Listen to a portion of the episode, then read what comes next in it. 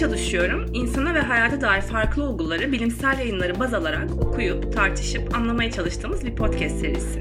İyi dinlemeler.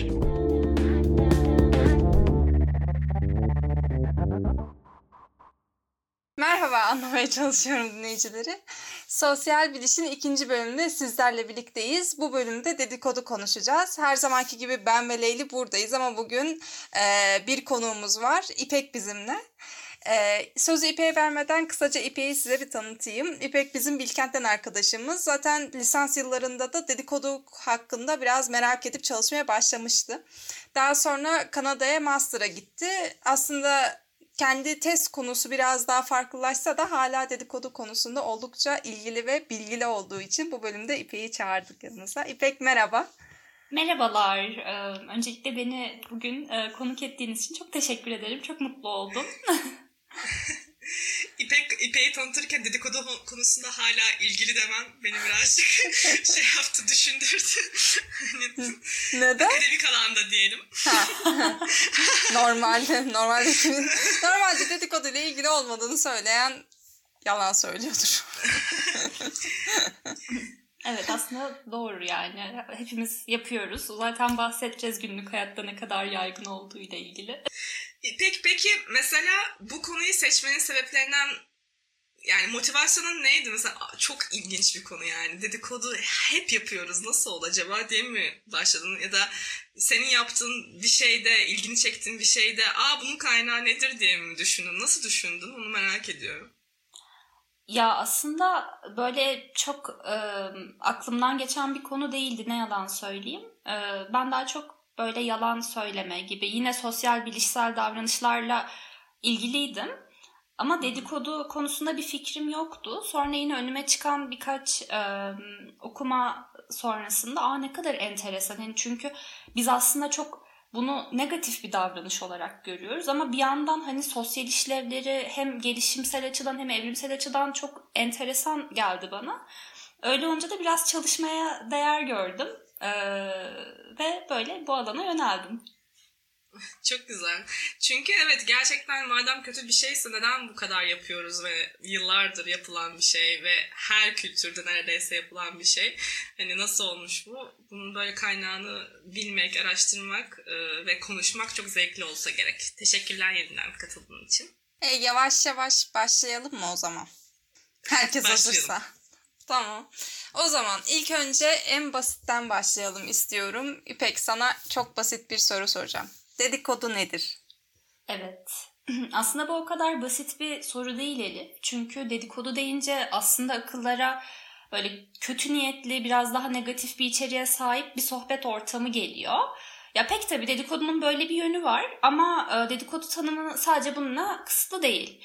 Çünkü kaynaklarda ve psikoloji alanında yapılan araştırmalarda kullanılan tanım biraz daha kapsayıcı e, bir tanım. Ve e, bugün dedikodu kavramından ve davranışlardan bahsederken şu tanımı kullanacağım. E, üçüncü bir kişinin yokluğunda o kişi hakkında paylaşılan her türlü bilgi, değerlendirici ya da yargılayıcı ifade ve yorum içeren sohbetlere dedikodu diyoruz. Şimdi burada altını çizmek istediğim ilk nokta bu üçüncü kişi hakkında paylaşılan bilginin ya da yapılan yorumun negatif, pozitif ya da nötr olabileceği. Ee, ikinci noktada dedikodunun genellikle üç partiden oluşması. Bunlardan biri dedikodunun kaynağı ya da başlatanı, dedikodu yapan kişi dediğimiz e, parti. Bir diğeri dedikodunun alıcısı ya da dinleyicisi dediğimiz parti. Ve e, üçüncüsü de dedikodunun hedefi yani hakkında dedikodu yaptığımız kişi. Aslında günlük hayatta biz e, kendimizi bu üç rolde de bulabiliyoruz. Bazen hedefi biz oluyoruz, bazen başlatanı biz oluyoruz. Ee, ya çünkü dedikodu bizim günlük etkileşimlerimizde çok sıkça yer alan bir şey ve bu bir sıklık bize de aslında ilişkiler açısından bakıldığında acaba sosyal işlevleri var mı, varsa nasıl diye bir e, düşündürüyor yani. Hı hı. Evet ben mesela Homo sapiens kitabını okurken ilk bilişsel evrimimizin aslında dedikodu sayesinde olduğunu okumuştum ve ona çok şaşırmıştım. Çok mantıklı gelmişti.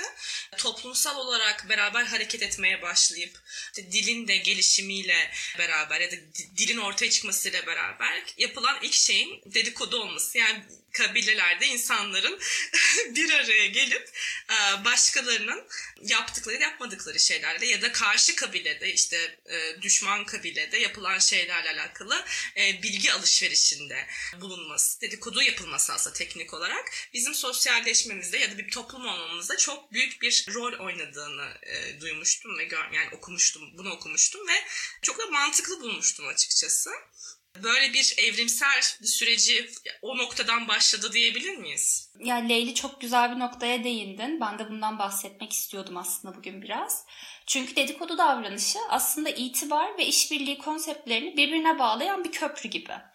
Şimdi çok fazla detaya girmeden şöyle kısaca bahsetmek gerekirse günlük hayatta e, hepimiz bazı çatışmalar, anlaşmazlıklar yaşıyoruz evde, okulda, iş yerinde ve biz bu çatışmaları çözmek için ilk olarak işbirliği yapmaya yöneliyoruz. Şimdi kimi zaman bize daha fazla yakından sahip insanlarla işbirliği yapmamız gerekiyor. İşte arkadaşlarımızla, ailemizle gibi.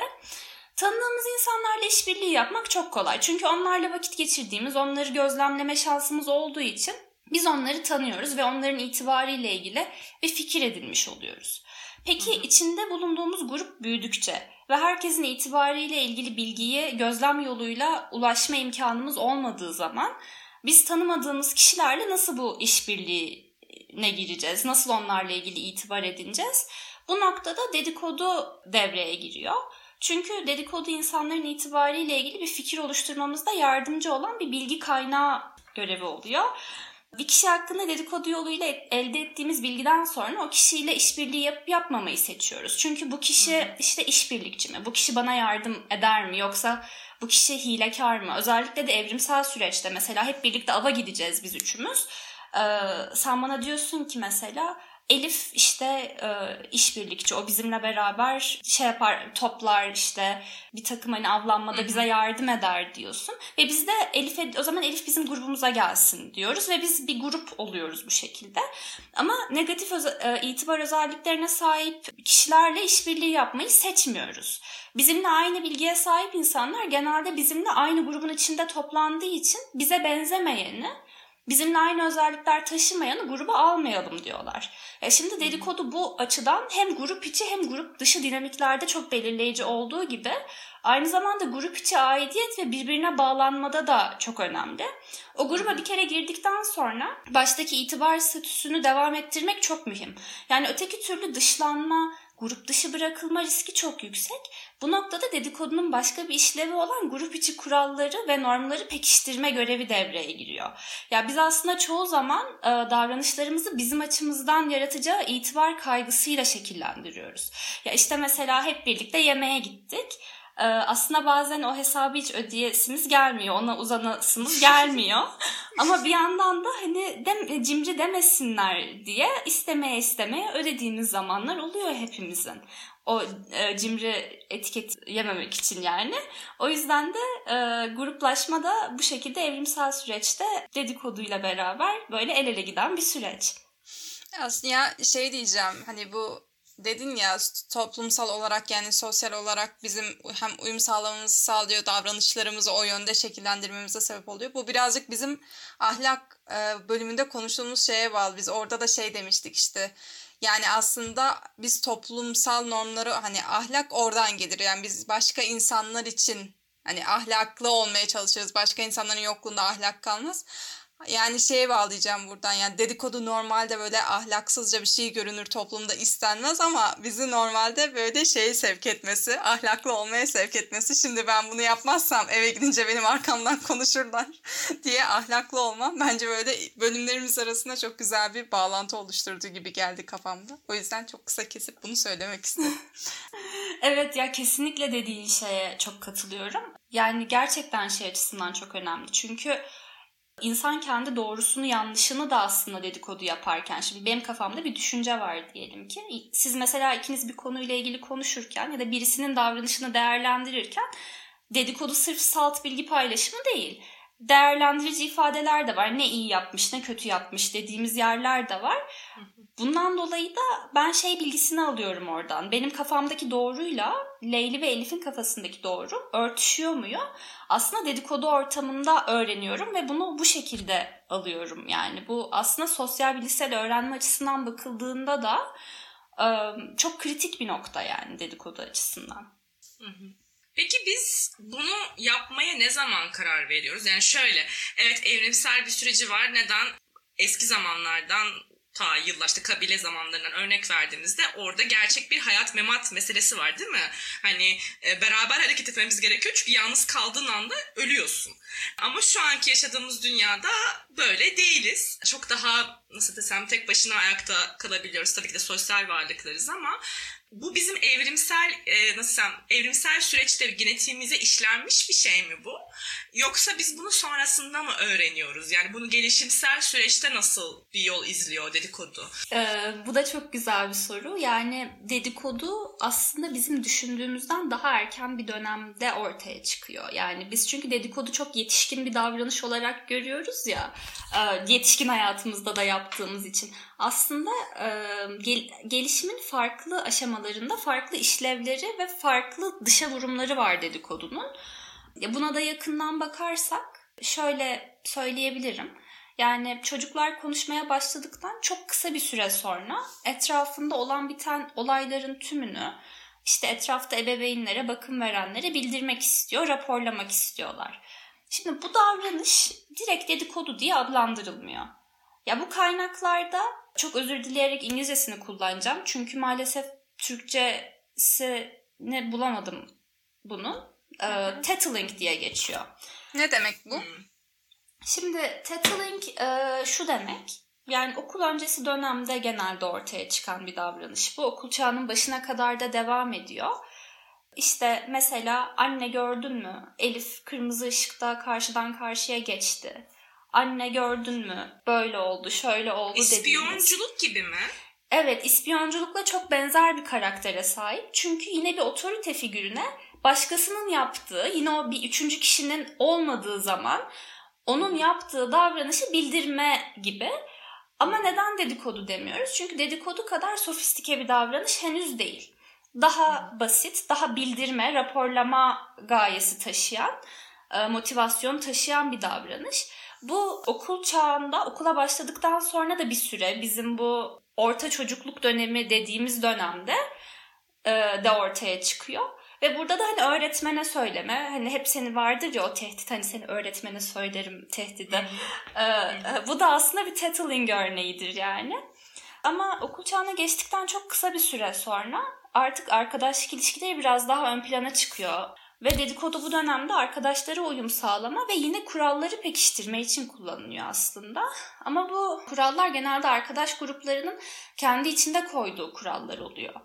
Yani bu dönemde arkadaşlar tarafından kabul görme, kendini bir gruba ait hissetme ihtiyacı var. Ve aslında buradaki ana motivasyon arkadaş grubu tarafından dışlanmamak. Yani dedikodu bu dönem arkadaş grubu tarafından kabul işlevi sağlayan bir davranış oluyor. Yani Tattling'e bir geri dönersek çok hızlıca Burada sosyal kuralları daha çok pekiştirme motivasyonu var. Ya hem etraftaki otorite figürlerinden hani onay alma ihtiyacı da var hem de bak ben bunu öğrendim, ben biliyorum kırmızı ışıkta karşıdan karşıya geçilmez gibi bir onay ve pekiştirme e, motivasyonu da var. Çok güzel yani bir konuya değindin çünkü şöyle bir şey aklıma geldi. Küçükken sınıf başkanlığı sistemi vardı hatırlıyorsunuz değil mi? Sınıf başkanlığı sistemi derken bu arada sanki politik bir olgudan bahsediyormuşum gibi buldum kendimi. Böyle çok çalışkan öğrenciler, kurala sadık öğrenciler sınıf başkanı olmak için can atarlardı. Ben de onlardan bir tanesiydim. Ve sınıf başkanı ne yapardı? Konuşanları tahtaya yazardı değil mi öğretmen yokken?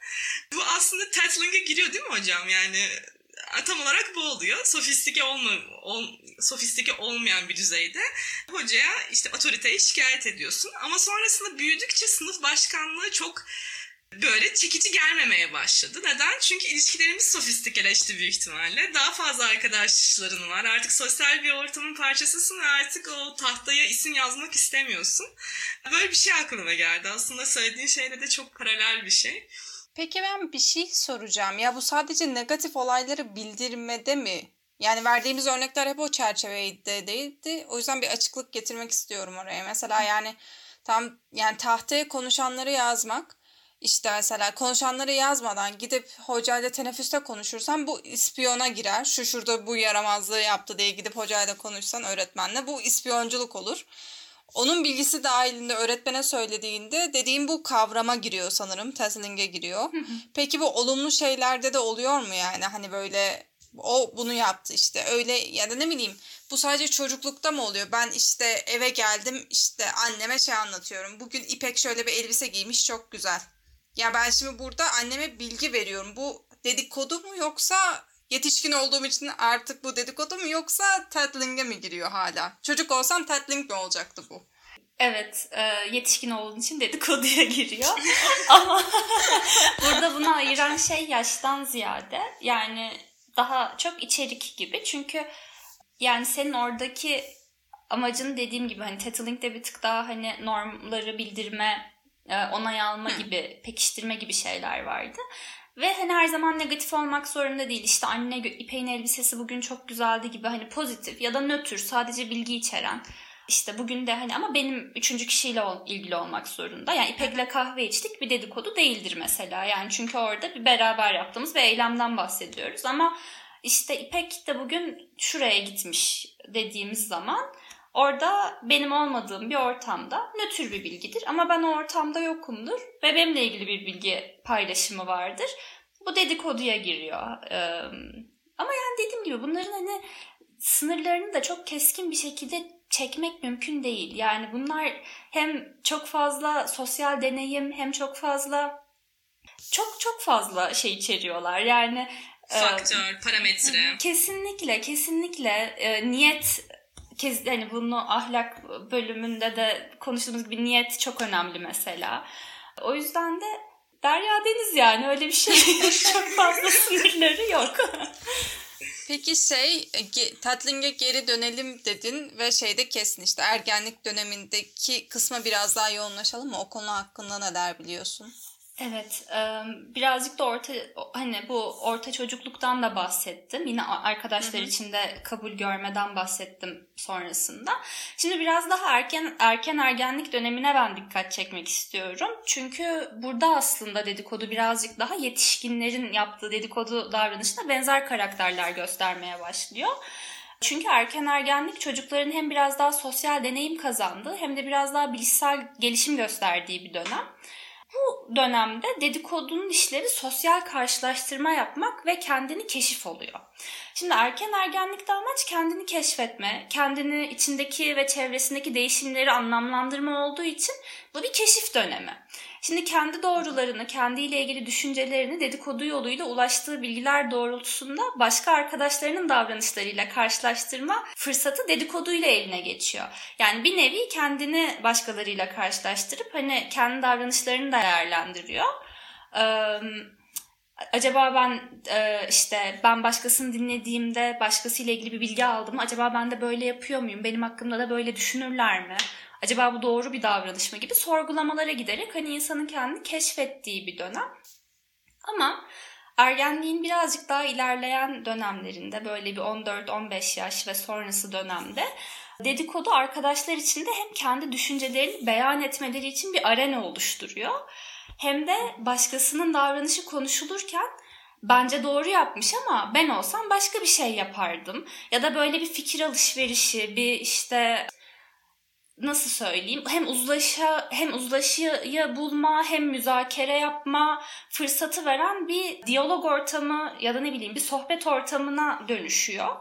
O yüzden de e, birazcık kendi ifade için de kullanılan bir şey dedikodu ergenlik döneminde ve dediğim gibi sosyal uzlaşı açısından da çok önemli. Hani fi, ortak fikirde bulunma, fikirlerimiz ayrışabilir ama hani bu yine de bizlerin fikridir gibi bunları anlama, anlamlandırma için de önemli bir araç oluyor aynı zamanda.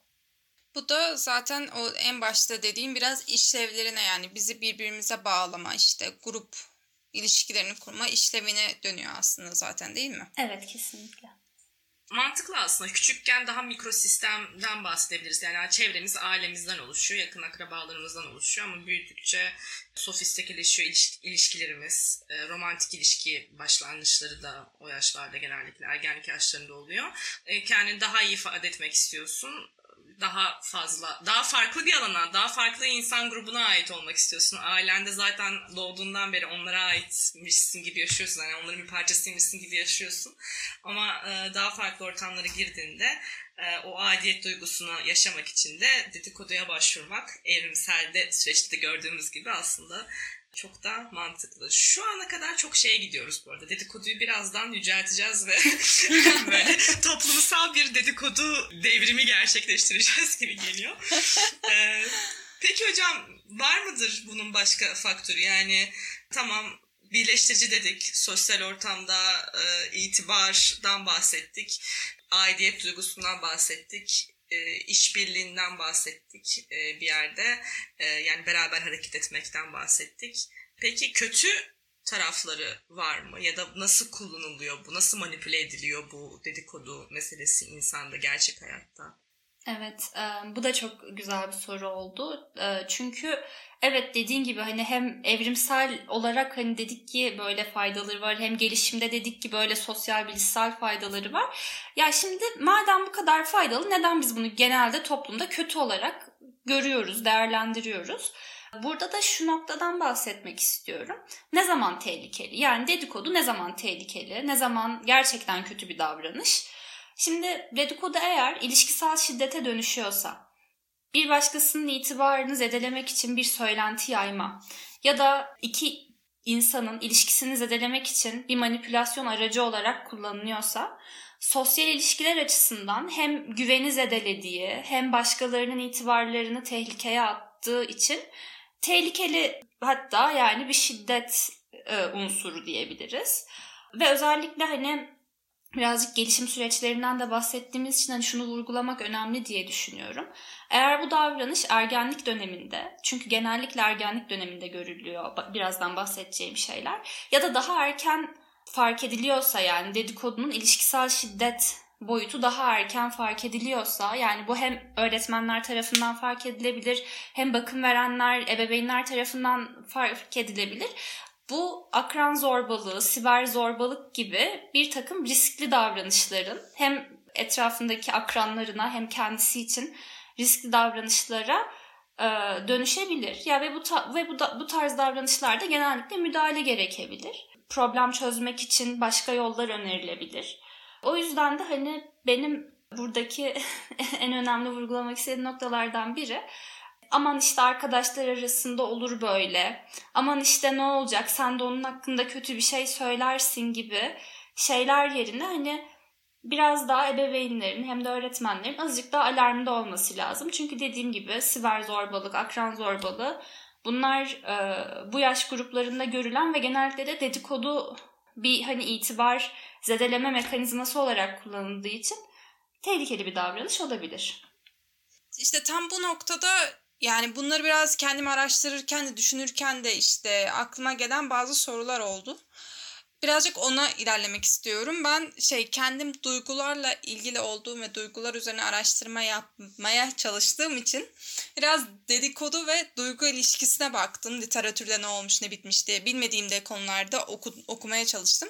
Yani bu senin söylediğin şeyleri de düşünce işte bu akran zorbalığı ya da itibar zedeleme bunların içinde gerçekten büyük bir duygular varmış gibi geliyor bana. Yani bu böyle sadece oturup böyle odamda işte durup dururken şunun gideyim de hiçbir şey yokken itibarını zedeleyeyim gibi değil de orada böyle bir sinir var, öfke var gibi geliyor. Öyle midir sence de? Hani bu benim çıkarımım çünkü hani bir şey dayanmadan diyorum ama İpek sence de öyle mi? Doğru mu düşünüyorum?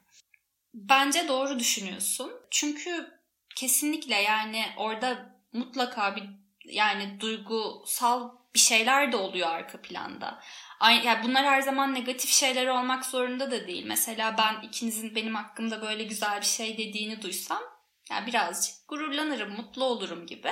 Ama e, aynı zamanda karşı tarafa duyulan öfkenin dedikodu dil aracılığıyla yine aktarılması gibi şeyler var. Hı hı. Ama ya bununla ilgili biraz bizim araştırma eksiğimiz var.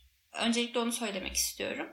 Onun da nedeni şu, e, dedikoduyu bir yöntemle ölçmek çok zor bir şey ve genellikle yapılan çalışmalar hep senaryolar üzerinden işte bu durumda siz olsanız ne yapardınız şeklinde yöntemlerle ölçülüyor. Çünkü hani o o kadar doğal bir şey ki yani de, doğal bir süreç ki dedikodu. Hani onu bir kontrollü bir ortamda ölçmek zor bir şey. O yüzden de sanıyorum ki birazcık dedikodunun bu duygusal boyutu azıcık oralar biraz kurak kalmış gibi. Yani ben de şöyle birazcık baktım. Ee, bir tane güzel kaynak bulabildim. Hatta birazdan söyleyeceğim her şey bu kaynaktan alıntı. Ee, Oxford'un bir el kitabı, dedikodu ve itibar hakkında bir el kitabı yapmışlar. Orada bir çep bölümü şeye ayırmışlar. İşte duygu ve e, dedikodu ilişkisini. Hani o yazarlar da diyor. Yani duygu ve aslında duygu dedikodunun çok temelinde içinde olan bir şey. Doğal olarak dedikodunun içinde olan bir şey. Çünkü çoğu zaman dedikoduyu başlatan bir motivasyonu da sağlıyor. Mesela biri hakkında sinirleniyorum. Leyli bana Leyli beni sinirlendiriyor ve ben gelip seninle Leyla hakkında konuşuyorum. Hani böyle orada bir seninle durup dururken Leyla hakkında konuşmayacağım belki ama benim Leyli ile konuşmamı sağlayan şey Leyli'ye olan öfkem, sinirim. Ve işte sen de bu dedikoduyu aldığında sinirleniyorsun ya da Leyla hakkında işte dediğimiz bilgi kazanıyorsun ve bu birazcık şey olabiliyor kendimi Leyli'den koruyayım, onunla arkadaş olmayayım ya da onun arkadaşlığıma dikkat edeyim olabiliyor. Ve yine bahsettiğin şeylerden biri kendimi karşılaştırıyorum. Diyorum ki ben öyle bir davranış yapmam.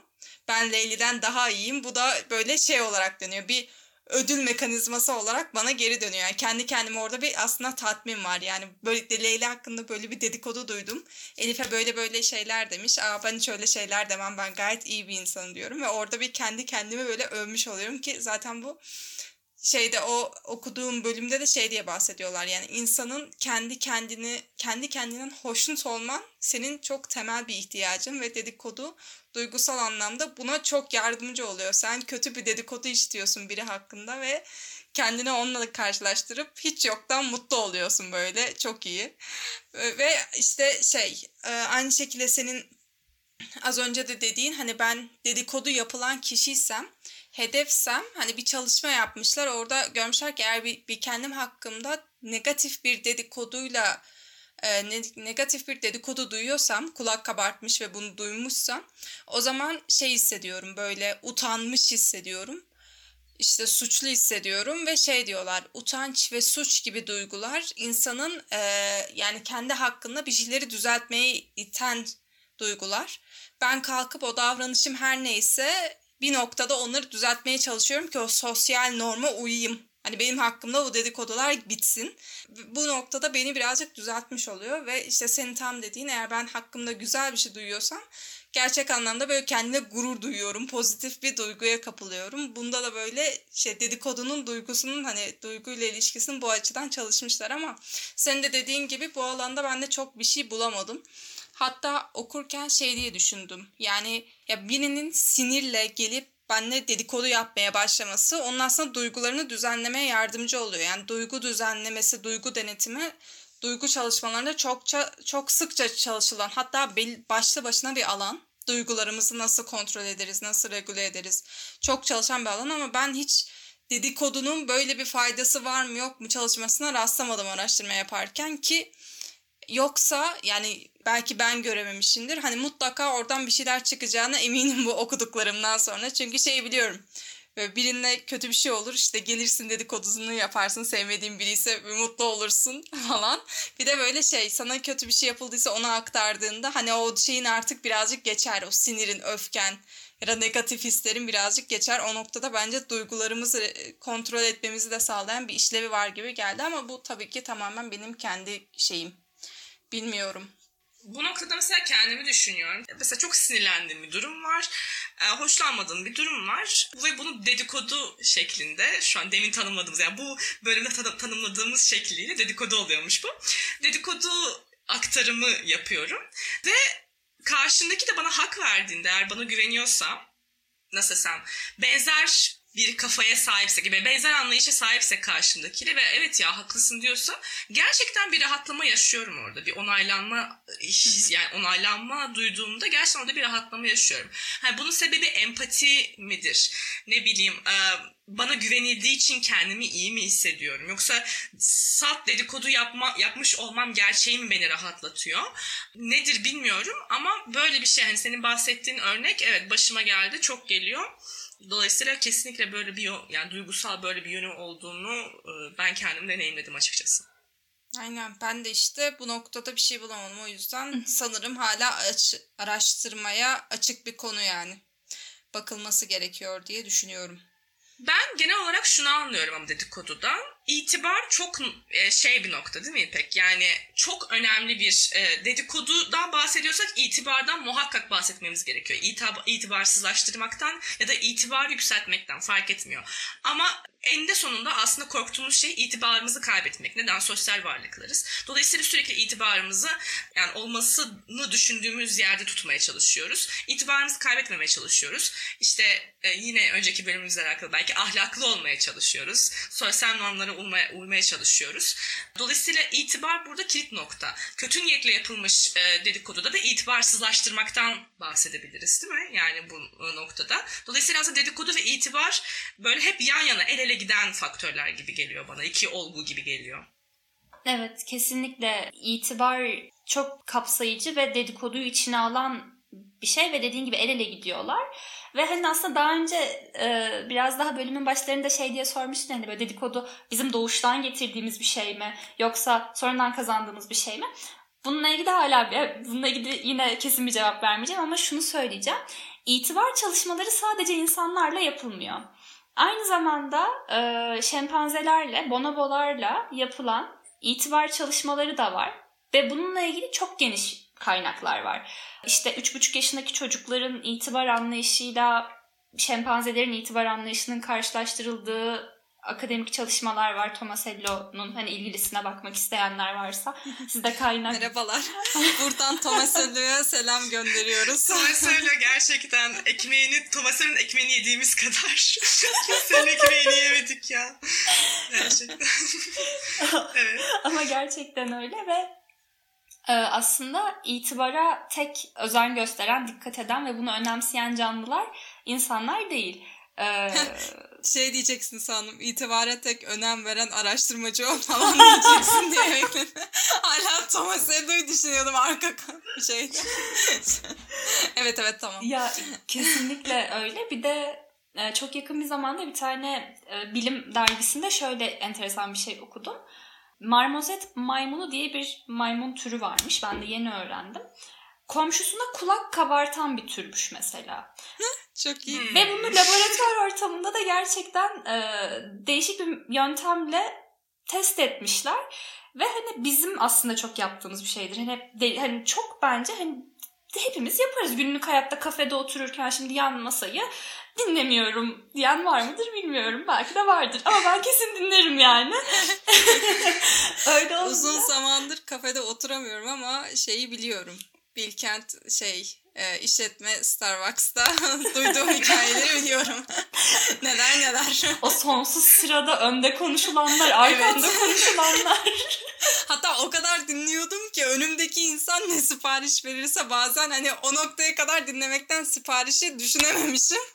Onun verdiği siparişi verdiğim çok oluyor.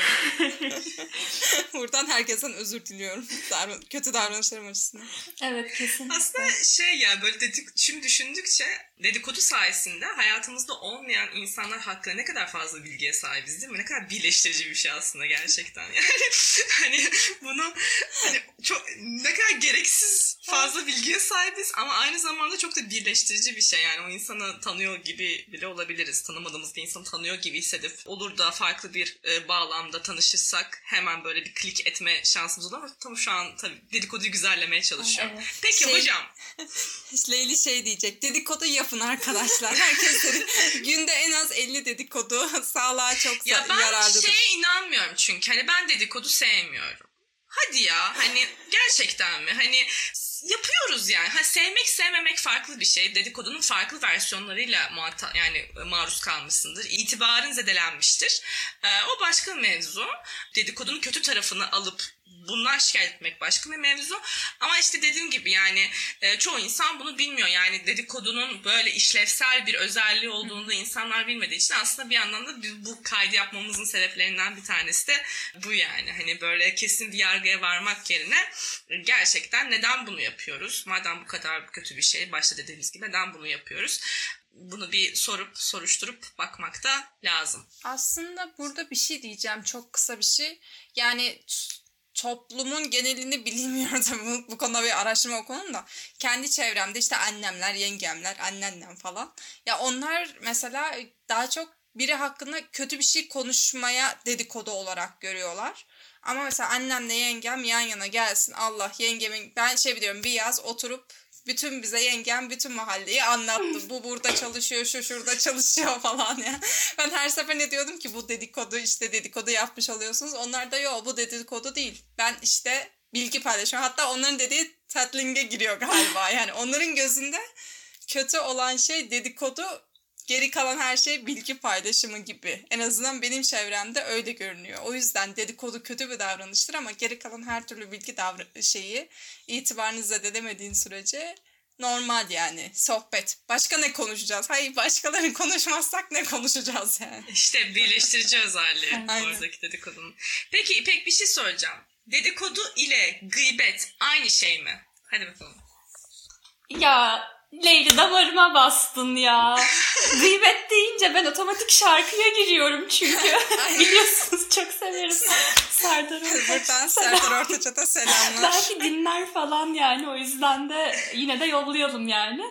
Ee, dedikodu ile gıybet. Yani şimdi gıybet ve dedikodu aslında bizim böyle e, değiştirilebilir olarak kullandığımız ifadeler. Ama az önce Elif'in tarif ettiği gibi o hani böyle gıybetin bir tık daha şey böyle günah bir özelliği var ya böyle hep kötüler gıybet diyelim isterseniz ama bilgi paylaşımları her şeyler bizim dedikodumuz olsun diyebiliriz belki. Evet.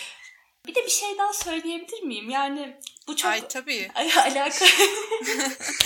çok Hocam burada konuksunuz istediğiniz gibi. Ya burada şeyi şeyden bahsettiniz ya hani kötü olduğunu biliyoruz ama yine de yapıyoruz. Ben burada çok kısaca bitirme projemde bulduğum bir sonucu sizle paylaşmak istiyorum. Çünkü direkt bu noktaya parmak basıyor. Biz sorduk 8-16 yaş çocuklara. Bir dedikodu durumu verdik ve dedik ki dedikodu yapılması hakkında ne düşünüyorsun? Ve bu yaş grubundaki çocukların hepsi kötü dedi. Yani dedikoduyu kötü ve negatif değerlendirdiler. Sonra başka bir soru da şuydu. Dedikodu yapılan kişi hakkında ne düşünüyorsun? Şimdi dedikodusu yapılan kişi hakkında kötü bir şey dendiyse o kişiyi daha sevimsiz buluyorlar. Ama dedikodu yapılan kişi hakkında daha güzel şeyler, daha olumlu şeyler söylendiyse o kişiyi sevimli buluyorlar. Şimdi burada da şey ortaya çıkıyor. Yanlış olduğunu, kötü olduğunu biliyorlar. Ama bir yandan da karşı tarafla ilgili aldıkları bilgiyi kaynağı olarak kullanıyorlar dedikoduları. Yine itibar oluşturmak için kullanıyorlar. Burada da aslında hani ahlaki düşünce, doğru yanlış kavramları ve aslında bunun günlük hayata yansıması arasında bir boşluk, bir uyumsuzluk e, görüyoruz. Bu da böyle ilginç bir e, bilgi oldu. Güzel. Yani orada bir ahlaktan da aslında e, birazcık bağlantıları var yani ahlakla, sosyal normla. E, sosyal biliş dediğimiz şey zaten işte tüm bunların, bu normların ve insanlar arasındaki farklı parametrelerin, kişisel ya da sosyal toplumdaki parametrelerin birbirimizin ilişkisi nasıl etkilediği, iletişim nasıl etkilediği ile alakalı bir şey aslında. Sosyal biliş de buna bakıyor. O yüzden hepsinin bağlantılı olması ilginç oldu. Kesinlikle. Ee, ben bir de bir şey daha eklemek istiyorum. Siz hani dediniz ya hani ben yapmıyorum, sevmiyorum diyen insanlar var mı diye.